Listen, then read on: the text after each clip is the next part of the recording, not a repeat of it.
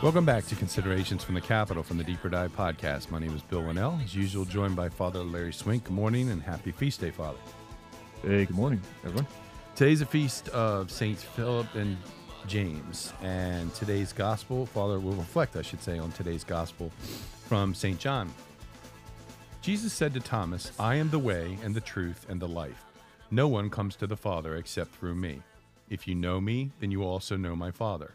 From now on, you do know him and have seen him. Philip said to him, Master, show us the Father, and that will be enough for us. Jesus said to him, Have I been with you for so long a time, and you still do not know me, Philip? Whoever has seen me has seen the Father. How can you say, Show us the Father? Do you not believe that I am in the Father, and the Father is in me? The words that I speak to you, I do not speak on my own. The Father who dwells in me is doing his works. Believe me that I am in the Father and the Father is in me, or else believe because of the works themselves. Amen, amen, I say to you. Whoever believes in me and will, will do the works that I do, and will do greater ones than these, because I am going to the Father. And whatever you ask in my name, I will do, so that the Father may be glorified in the Son. If you ask anything of me in my name, I will do it. Father. Okay, it's interesting how you ended that by saying Father, because today's gospel on this feast of St. Philip and St. James speaks a lot about the Father. And, um, you know, brothers and sisters, I think the whole journey of the spiritual life, which uh, can have its ups and downs, um, good days and bad days, uh, is really to come to know the love of the Father for us and uh, you notice how many times, you know, uh, well, the apostles say, "Show us the Father," and uh, and Jesus says, "He who sees me sees the Father."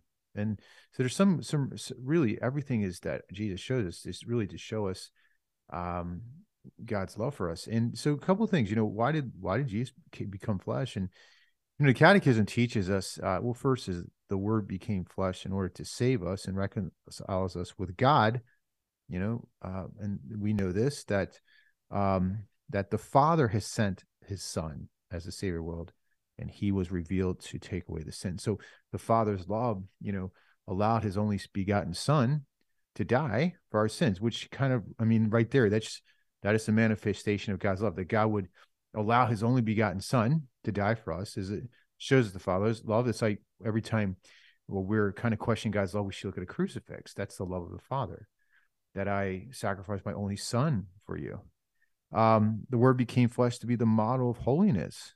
Um, and, um, you know, once again, that on the mountain, the transfiguration, the, the father commands, listen to him. Right? The father tells him, listen to him. Uh, this is what holiness. And then um, Jesus shows us this, the, you know, what, what kind of holiness the father is calling us to.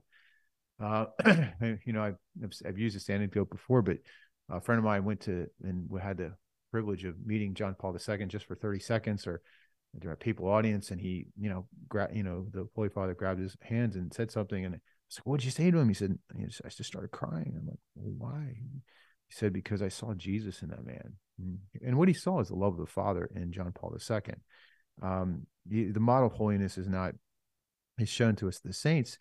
Uh, and then the other thing is, is, uh, is that, um, the word it just says simply that the word became flesh so that we might know god's love right?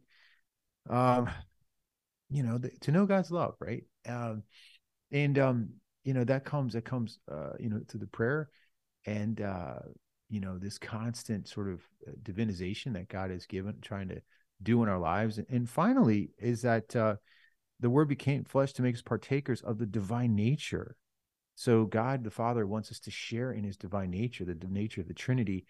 And that happens, you know, namely through the sacraments, that there's this divine exchange where God takes upon, God the Father hmm, takes upon our weak, you know, through Jesus, takes upon our weak flesh. And exchange gives us the the life of the Trinity, right?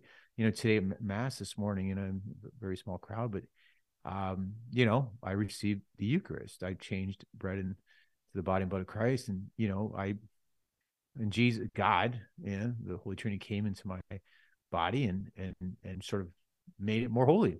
And every time we receive the sacrament. You notice in every sacrament, it's always directed to the Father. You know, we're we're addressing Father God in all the sacraments. Uh, you know, even with the rite of reconciliation, God the Father mercies through the death and resurrection of his Son. Notice the Father is the one who gives us this great gift of grace through the Son. So once again, everything that Jesus does shows us what? The love of the Father, you know? And I guess the apostles got this, right? Because these two, uh, I wore red today. Why? Because they gave their life back to the Father because they knew the Father's love for them. So, something to think about. Uh, God does love you.